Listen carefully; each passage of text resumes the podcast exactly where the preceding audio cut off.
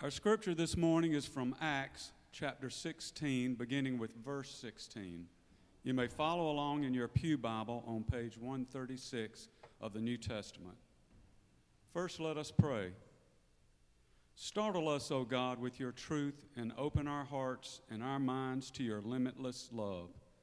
Speak your word to us and give us the courage to believe it fully and serve you always. Amen. One day, as we were going to the place of prayer, we met a slave girl who had a spirit of divination and had brought her owners a great deal of money by fortune telling. While she followed Paul and us, she would cry out, These men are slaves of the Most High God, who proclaim to you a way of salvation. She kept doing this for many days, but Paul, very much annoyed, turned and said to the Spirit, I order you in the name of Jesus Christ to come out of her. And it came out that very hour. But when her owners saw that their hope of making money was gone, they seized Paul and Silas and dragged them to the marketplace before the authorities. When they had brought them before the magistrates, they said, These men are disturbing our city. They are Jews and are advocating customs that are not lawful for us as Romans to adopt or observe. The crowd joined in attacking them, and the magistrates had them stripped of their clothing and ordered them to be beaten with rods. After they had given them a severe flogging, they threw them into prison and ordered the jailer to keep them securely. Following these instructions, he put them in the innermost cell and fastened their feet in the stocks. About midnight, Paul and Silas were praying and singing hymns to God, and the prisoners were listening to them. Suddenly there was an earthquake, so violent that the foundations of the prison were shaken, and immediately all the doors were opened and everyone's chains were unfastened. When the jailer woke up and saw the prison doors wide open, he drew his sword and was about to kill himself, since he supposed that the prisoners had escaped. But Paul shouted in a loud voice, Do not harm yourself, for we are all here. The jailer called for lights, and rushing in, he fell down trembling before Paul and Silas. Then he brought them outside and said, Sirs, what must I be? What must I do to be saved?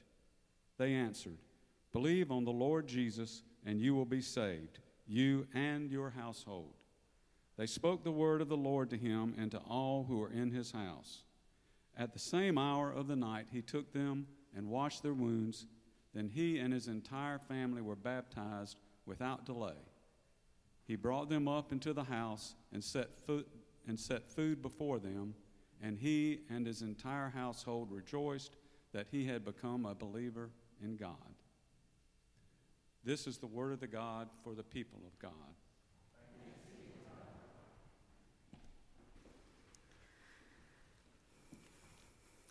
Well, I'm glad that we just heard a word of grace because if you strip down this scripture passage to just a series of events, we end up with a slave girl, a fortune teller, a healing born out of annoyance, a beating, an imprisonment, an earthquake, a jailbreak, and a baptism. You might call it a complicated story, one in which very little seems to go right.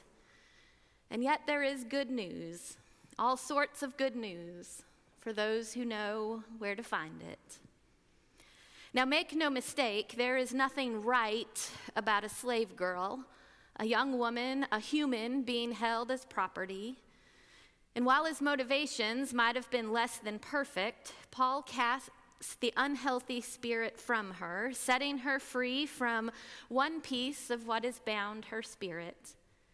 It is not a perfect solution, for she is still a slave, just a slave without any fortune telling power. So now she is actually a slave that is worth considerably less to her owners.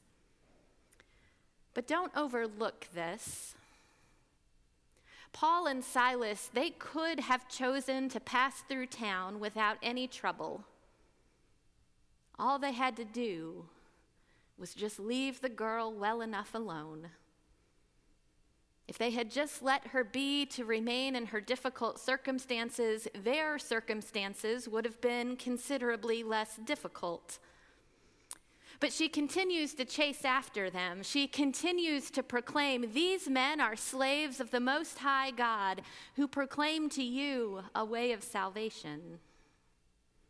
And I can't help but wonder if part of her purpose was about reminding them who they were and to whom they are responsible, rather than ratting them out to anyone else.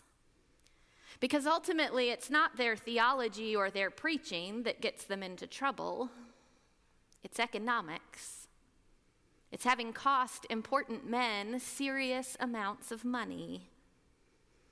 But whatever the reason, just remember Paul and Silas could have slipped through town easily enough, but they chose otherwise, putting the needs of another ahead of their own plans and well being and safety.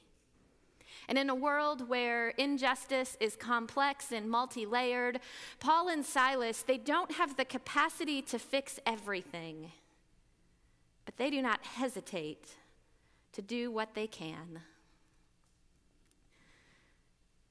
For all of this, they are hauled into the center of the marketplace and accused of disturbing the peace by being different. The crowds join in attacking them, and they are stripped of their clothes and beaten with rods and thrown into prison, into the innermost, darkest cell, with their feet in shackles. And then around midnight, the text tells us, in the deepest hour, in the loneliest darkness, Paul and Silas pray and sing hymns to God, and the prisoners are listening. My friend Sarah Brower, she says, I would like to think that if I were imprisoned like they were, I would be praying too. But she says, I suspect, though, that I would be praying like a hot, panicked mess, prayers without any dignity whatsoever, and likely without the ability to carry a single note on a shaky voice. How do you think you would respond? And Sarah's honest confession has led me to wonder what were they singing? What prayers were they repeating? Were their arms raised towards the heavens or were their heads bowed down in distress? Were they singing the Psalms, their oldest and best songs? Were they singing an ancient version of Amazing Grace, recalling the dangers, toils, and snares through which they'd already come? Or were they pleading, Help of the helpless, Lord, abide with me? Or were they singing the Magnificat, reminding themselves and everyone shackled up with them that God's mercy is for generation to generation, that He has put down the mighty from their thrones and exalted the lowly, and filled the hungry with good things and sent the rich away? and that surely, surely he will come to proclaim release to the captives. What would you be singing? It was about 10 years ago that my friend Frances, she stood on a stage at a girls' boarding school in Ho, a city in Ghana, and she told a room full of young women a bit about her faith. And she told them about her grandmother who taught her the hymn, What a Friend We Have in Jesus, teaching her not only the words, but teaching her to sing it whenever she was uncertain or afraid. Do you know the song? Frances asked these girls. And she began to sing in English.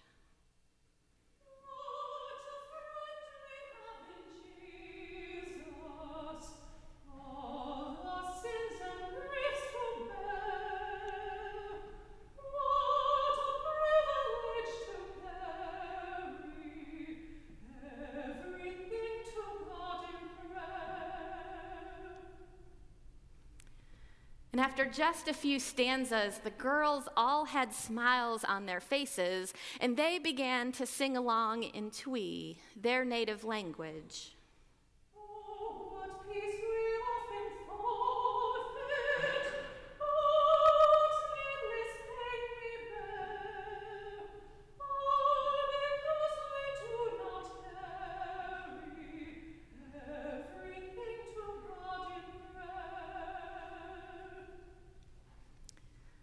Was a beautiful moment when an old hymn united us across continents and cultures and languages. Our time in Ghana overall was a rich one. We learned about the Presbyterian Church of Ghana, and we met with pastors, and we worshiped in sanctuaries of all sorts. We were welcomed as overnight guests in small but proud homes. We toured the country and we discussed contextual theology with deans and professors at the Presbyterian Seminary in Accra. In the more urban areas, we were fortunate that most of our hosts spoke English, as none of us knew the language or dialects spoken throughout Ghana. Toward the end of the trip, though, we moved into more remote areas, and one of our translators got us settled in a small van, gave directions to the driver, and assured us that even though the driver did not speak English, he would get us where we needed to be in just a few short hours. But what we couldn't have known was that the driver also did not speak Twi, the language of our translator and he had not understood the instructions, so we were driven three hours in the wrong direction. A reality we discovered only after the van had broken down on a remote road. Our driver looked at us apologetically, gestured, we thought, for us to stay put, and then walked away. And as the hours slipped by, a group of children began to gather around us. Word had gotten out, it seems, and curiosity had gotten the better of them about these strange, helpless white people on the side of the road. We played games with them as long as our energy allowed. And then, when that energy had waned and we were nearly at the end of our rope, Frances began to sing again and the rest of us sang with her.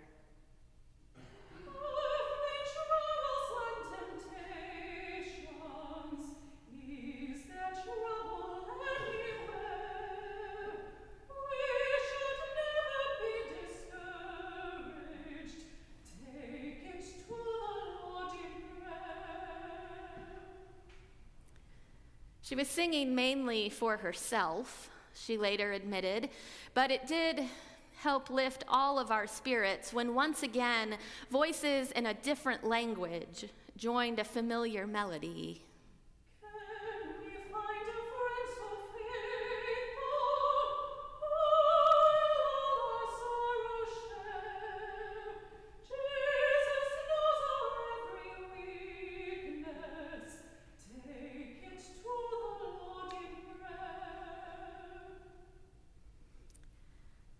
But the day began to slip toward evening, and we started wondering if we would be sleeping in our broken down van.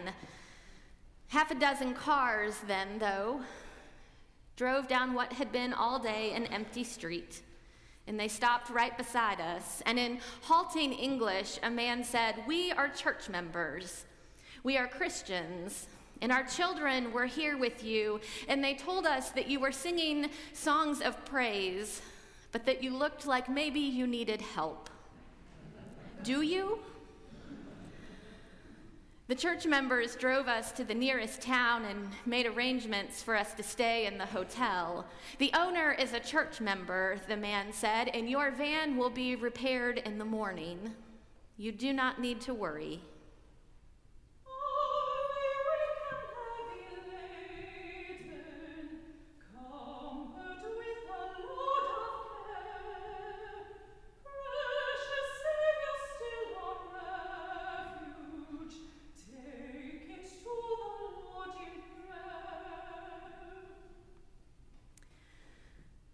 Now, we had not been in prison, of course, but we had been held captive by our fear and our uncertainty, our lack of language and knowledge, and our inability to communicate or plan.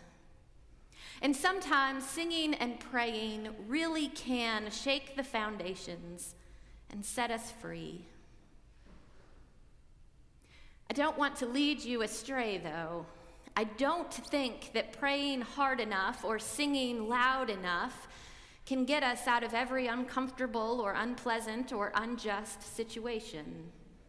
There's a difference between thinking that we can be like God and seeing, in retrospect, the way that God has used prayer to help us. Just because we don't get to decide the effect that prayer has in the world does not mean that prayer has no effect in the world. I'm actually captivated by the effect that prayer has on the prisoners in today's scripture reading. Because if you noticed, only Paul and Silas are the ones praying and singing. The text actually goes out of its way to point this out. It says deliberately the others were listening. They were listening, not singing and not praying. And yet, when that earthquake comes, immediately all the doors were opened and everyone's chains are unfastened. Everyone's. Not just those who prayed the prayers and sang the songs, everyone's. Almost as if the faith of those two was sufficient for the entire group. I think this points to something crucial, something we keep circling around in different ways these weeks. Faith is rarely, if ever, given in sufficient quantities to individuals. It is given in sufficient quantities to communities. Even when we don't have enough of it on our own, there is still enough to go around. Everyone in that jail is set free, prisoners and jailer alike. And that detail, that detail right there is why I offer this story to you today in response to the question, why Shandon? That detail about faith being given to the community, now that offers a response to why Christian or why Presbyterian, as we've been talking about. But the detail that follows is part of the answer I would offer to the question of all the churches around why this one? Why does Shandon Presbyterian Church matter? How does it make a difference in the grand scheme of things. When the jailer wakes up and he sees the prison doors wide open, he is about to end his life because he is aware of how much trouble and how much disgrace and dishonor will be brought upon him. But Paul shouts out in time to save him No, don't hurt yourself. We are all here. You see, the doors of the prison are wide open, and the chains of everyone, they are broken open. And those prisoners have gone nowhere. Because those prisoners have realized something devastatingly essential to life. They realized that taking advantage of their open doors would lead to the closing of a door for another. And they simply refused to let their freedom come at the expense of someone else. That's why Paul yells out using words that I think we all long to hear at some time or another. Words that were echoed by church members in a remote town in Ghana. Don't worry. We are all here. You are not alone.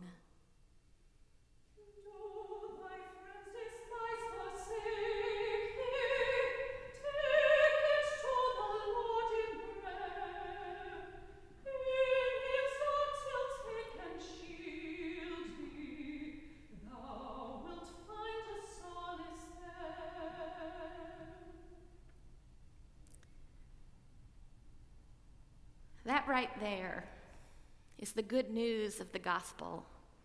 And that right there is why, for me at least, why Shandon? Because this church has never insisted on its own ways at the expense of others' well being.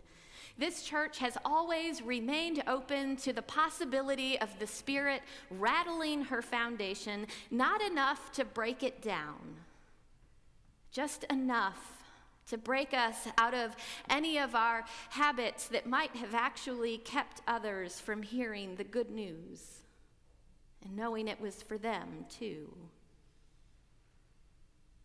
That has always been who you are who we are. From Fred Pogue and segregation to Rachel Hinderlight and women's ordination to Alcoholics Anonymous and AIDS care teams, from refugee hospitality as long ago as 1975 and as recent as today, from Family Promise and all the rest, the list goes on and on and on. And if you don't know some of those older stories I just referenced, find someone at lunch who can tell you because those stories and so many more, they are at the heart of the DNA of this place. So too is the legacy of caring for one another when you need it the most. From 1916 until today, you have called out to anyone and everyone who needed to hear it don't worry. We are here. You are not alone.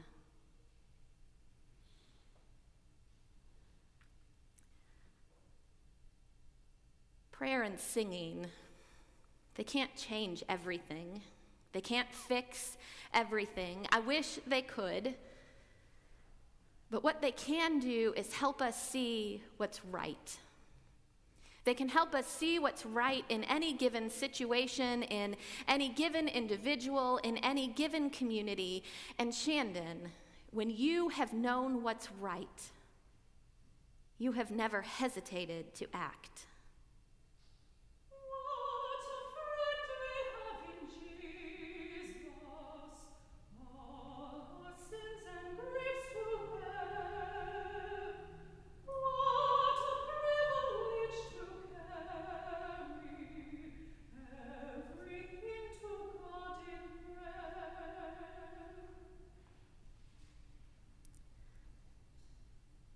Is but one of the many reasons it is a privilege to be your pastor.